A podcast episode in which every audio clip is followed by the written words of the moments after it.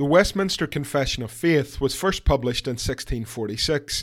It was the result of the hard work done by a group of men called the Westminster Divines.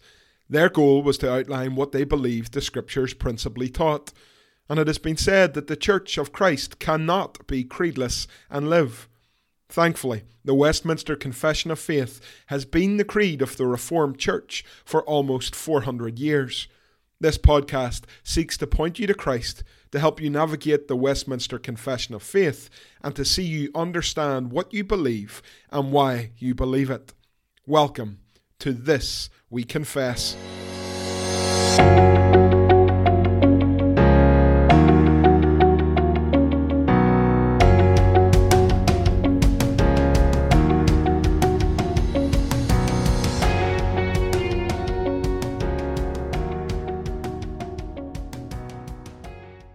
Westminster Confession of Faith, Chapter 8 of Christ the Mediator, Paragraph 2.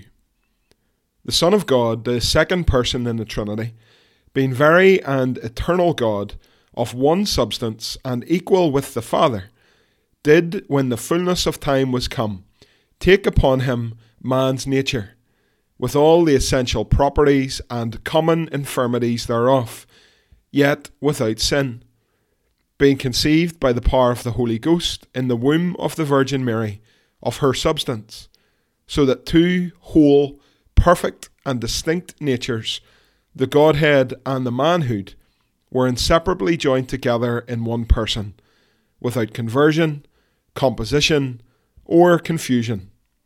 Which person is very God and very man, yet one Christ, the only mediator between God and man. I'm not terribly sure where you're listening to this podcast today. Perhaps you're in the car on the way to work. Maybe, as some do, are lying in bed listening to it, and you drift off to sleep at the sound of my dulcet tones. Maybe you're out walking the dog, or maybe you're lying on the sofa. But wherever you are today, I would urge you to be ready for something utterly extraordinary. Chapter 8 of the Westminster Confession speaks of Christ the Mediator and in our last episode, we talked of how Christ was the prophet, the priest, and the king of God's people. Today, we speak of something that we could spend a lifetime meditating upon and still not grasp. We speak of what is called the hypostatic union, the union between God and man. God came down to earth and took on flesh. Now, maybe so far so good you think I've heard all of this stuff before, we sing Christmas carols which teach of this truth. I've yet to hear anything extraordinary. Well, my friends, I hope today, for a moment or two, you will pause and think and reflect on what you're about to hear, because what you hear today is utterly extraordinary. This extraordinary paragraph begins by stating that Jesus, who is the Son of God, the second person in the Trinity, being very and eternal God, of one substance and equal with the Father, did, when the fullness of time was come, take upon him man's nature. We've already touched on some of these things before in this podcast, and it states very clearly here that our Reformed perspective on Jesus is not that he was some good man, but this was the Son of God, the second person in the Trinity, who had stepped into human history, taking on flesh. Paragraph 2 begins by stating the divine nature of Christ, that he wasn't created, he wasn't an invention to be sent 2,000 years ago. Who is Jesus? Jesus is fully God. Jesus is, as the paragraph states, the Son of God, the second person in the Trinity. He is very and eternal God, and of one substance and equal with the Father. We see this in John's Gospel. In John 1 and verse 1, the famous phrase is given that in the beginning was the Word, that is Jesus, and the Word was with God, and the Word was God. And this in and of itself is a very important truth to grasp. Jesus was God. There has never been a point in history where Jesus did not exist. There's never been a point in eternity where Jesus did not exist. Often, when we speak of Christ's birthday coming at Christmas, I kind of know what we're talking about. but it isn't biblically true. Jesus always has been, and he always will be. And at no point has Jesus not been God. It wasn't that Jesus was born as the Son of God and worked his way up and graduated to become God. Jesus always has been of one substance with the Father. Here we speak of the begottenness of Jesus, that he is not distinct from the Father or a little bit like the Father. He is of the same substance. He is begotten, not created. And this is the famous word that we often speak about when Christmas comes. Jesus is homo ousios, not homoi ousios. This word and one little letter within the word was what brought the Council of Nicaea together all those years ago. Jesus is homo ousios, the same as the Father, of the same substance, begotten, not created. And more than that, in these opening words, the Westminster Divines make it clear that Jesus is equal with the Father. And here we speak of the wonderful mystery of the Trinity. The Father is not the boss of the Son, and the Son is not the boss of the Holy Spirit. And equally, the Holy Spirit does not outrank Father or Son. Jesus is equal with the Father in power and wisdom and might and glory and majesty. If this paragraph ended just with that one line, it is worthy of a lifetime's meditation on the glory and mystery and majesty of our triune God. And if today you would like to consider more about the Holy Trinity, then I would refer you back to previous episodes. Chapter 2 of the Westminster Confession speaks of God and the Holy Trinity. But today we move on from the glorious statement about Christ's divinity, and this extraordinary paragraph continues with extraordinary truth. The Son of God, the second person of the Trinity, who was very and eternal God, of one substance and equal with the Father, when the fullness of time was come, took upon him man's nature. The Christian faith, the Reformed faith, states clearly we do not believe in a God who has been distant from his creation throughout all eternity. We read here that when the fullness of time was come, when God's plan had come to fruition, Christ, the second person of the Trinity, took on flesh. John, who very boldly states that in the beginning was Jesus, and Jesus was with God and was God, states later on in John 1 and verse 14 that this same Word, this same Jesus, became flesh and dwelt among us, and we have seen his glory glory as of the only Son from the Father, full of grace and truth. Indeed, later in Galatians 4 and verse 4, Paul puts it this way when the fullness of time had come, God sent forth his Son, born of woman and born under the law. I trust you see how extraordinary this is. God Himself steps into something which He has created. He takes on flesh. He is born of woman and He is born under the law. This is a magnificent statement of truth. And Paul tells us in Philippians chapter 2 and verse 6 that Jesus, who was in the form of God, did not count equality with God a thing to be grasped, but emptied himself by taking the form of a servant, being born in the likeness of men. And being found in human form, he humbled himself by becoming obedient to the point of death, even death on a cross. The Son of God took on flesh, humbled himself for a season, was born under the law, kept that law perfectly, and ultimately died our death on the cross at Calvary. John in 1 John 5 and 20 sums this up. We know that the Son of God has come and has given us understanding, so that we may know him who is true. And we are in him who is true, in his Son Jesus Christ. He is the true God and eternal life. These opening words of paragraph 2 of chapter 8 tell us that Jesus was God, but when the fullness of time was come, Jesus took on flesh. Extraordinary. As we continue, the Westminster Divines tell us that Jesus took on flesh and he took it on not as some sort of hybrid. Jesus was not more God than he was man. He took on flesh with all the essential properties and common infirmities thereof, yet without sin. Whenever I consider these words, I consider the fact that there was a time that our Saviour had to learn how to walk. There was a time that our Saviour nursed at his mother's breast. There was a time that our Saviour learnt how to speak. There was a time that when our Saviour walked too far in a certain day, his feet were sore. There was a time, of course, as we've read in the scriptures, that our Saviour wept at the funerals of his friends. There was a time where our Saviour was hungry. There was a time that our Saviour needed to drink some water to quench his thirst. There was a time that our Saviour knew what it was to be tired and weary and needed to sleep. Hopefully, you understand the point I'm trying to make. Jesus took on flesh with all the essential properties and common infirmities thereof. Just as you stay up too late and you feel it the next day, so too our Saviour knew what it was to be fully human. Paul tells us this in Hebrews chapter 2 and verse 14. He says, Since therefore the children share in flesh and blood, he himself likewise partook of the same things, that through death he might destroy the one who has the power of death, that is, the devil, and deliver all those who through fear of death were subject to lifelong slavery.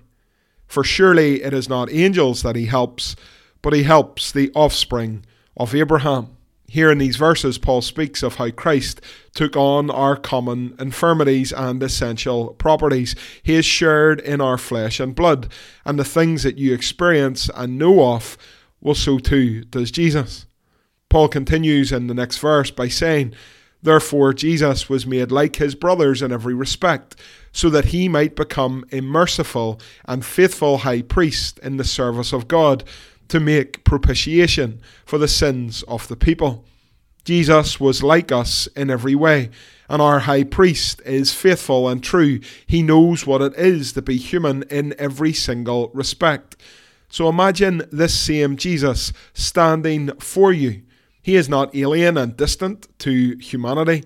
He understands fully what humanity is all about. And yet, as he shares our essential properties and common infirmities, something from Christ is absent. He is without sin. Paul states this in Hebrews 4 and verse 15. We do not have a high priest who is unable to sympathize with our weaknesses, but one who in every respect has been tempted as we are, yet without sin. Friends, here is a glorious statement of truth that Christ knows what it is to be human. He has literally walked in our shoes. He knows our properties, our infirmities, our weaknesses, and he has been tempted in every respect. But our great high priest, Jesus Christ, fully God, fully man, is without sin. There was not one moment in Christ's life where he yielded to temptation and fell into sin. You see, Jesus was not born by natural generation. A husband and a wife did not come together to produce a child. The next line of the confession here tells us that Jesus was conceived by the power of the Holy Ghost in the womb of the Virgin Mary of her substance. We read in Luke's Gospel in chapter 27 that Christ would be born to a virgin who was betrothed to a man whose name was Joseph of the house of David, and the virgin's name was Mary. In verse 31 of Luke 1, we're told that, Behold, Mary, you will conceive in your womb and bear a son, and you shall call his name Jesus. And in verse 35, the angel spoke to Mary and said, The Holy Spirit will come upon you, and the power of the Most High will overshadow you. Therefore, the child to be born will be called Holy, the Son of God. When the fullness of time had come, in Galatians 4 and verse 4, God sent forth his Son, born of woman, and born under the law. Christ was born without sin. Christ was born not of husband and wife, but of Virgin and Holy Spirit. An extraordinary birth for an extraordinary Saviour. And as this paragraph comes to a close, we see the result of this whole wonderful story. The Westminster Divines write so that two whole, perfect, and distinct natures, the Godhead and the manhood, were inseparably joined together in one person, without conversion, composition, or confusion. Here we see how God's work is perfect always. And what has happened here in Christ was not that God became a wee bit more human or human became a wee bit more divine. The divine was not converted into the human, nor was the human converted into the divine. And just as there was no conversion, neither was there any composition. Jesus was not turned into some brand new creature, a wee bit God, a wee bit man, but something altogether different. He was fully God and fully man without composition. Nor was there any confusion in any of this. Jesus was God and man without sin. There was no confusion between his human nature or his divine nature whatsoever. And this is supported by the Holy Scriptures. Paul says in Romans 9 and 5, speaking to Jesus' humanity, to the Jews belong the patriarchs, and from their race, according to the flesh, is the Christ, who is God over all, blessed forever. Amen. Paul is clear here that we can trace Christ's human lineage. But later, as he writes in Colossians chapter 2 and verse 9, for in Jesus the whole fullness of deity dwells bodily. So just as we can trace Christ's Jewish lineage, so too in Christ the whole fullness of God dwells bodily. God and man, without conversion, composition, or confusion. And perhaps it is Paul who sums up this best when he writes in 1 Timothy 3 and verse 16 Great indeed, we confess, is the mystery of godliness. He was manifested in the flesh, vindicated by the Spirit, seen by angels, proclaimed among the nations believed on in the world, taken up in glory. My friends, as you listen to this today, here is your Saviour Jesus, fully God, fully man, and without sin. Here, my friends, is the hypostatic union, the union between God and man. And today, even as we listen to this podcast, flesh and blood, the Lord Jesus Christ is at the right hand of God the Father in glory, interceding for his own. Once again, and perhaps I have overused this word today, but this is simply extraordinary. This Jesus, our prophet, priest, and king, fully God, fully man, and without sin, is, as this paragraph states to finish, the only mediator between God and man. Who else could there be to mediate the benefits of God's covenant? Who else could there be other than the God man, Jesus Christ, who knows what it is to be human in every way, yet without sin, and his sacrifice is perfect and never to be repeated? There can't be any other mediator other than Christ, because he is the perfect mediator between God and man. Jesus, as Paul says in Romans 1 and verse 3, was descended from David according to the flesh.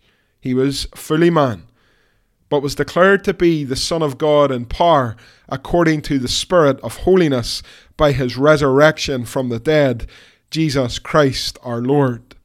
Fully God and fully man, and there is one God and one mediator between God and man, the man, Christ Jesus. And so, friends, as we close today, I think this is exceptionally good and wonderful news. And especially today, for those of you who are listening and are experiencing life in all of its difficulties. Jesus knows your weakness. Jesus knows what it is to be human. And Jesus today is for you. Ambrose of Milan once said, and I believe this is a wonderful quote which sums up the hypostatic union. Jesus grieved for me, who had no cause of grief for himself, and laying aside the delights of the eternal Godhead, he experiences the affliction of my weakness. I thank God today for this quote, for the hypostatic union, and for Jesus Christ, my only Saviour, mediator, and Lord. As always, today, some questions for you to consider. Question 1 How would you respond biblically to someone who believes that only the Father is God? Question 2 What did the Council of Nicaea mean when they said that Jesus was homoousios? Question 3 What does Jesus not have in common with us? And what does he understand fully? Question 4 Why is Jesus the perfect high priest for sinful humanity? Question 5 What do the Westminster Divines mean when they say that in Christ there is no conversion, composition, or confusion? And question 6 In your own words, sum up what is meant by the hypostatic union. That's all for today. As always, I'm Scott Woodburn, and until next time, this we confess.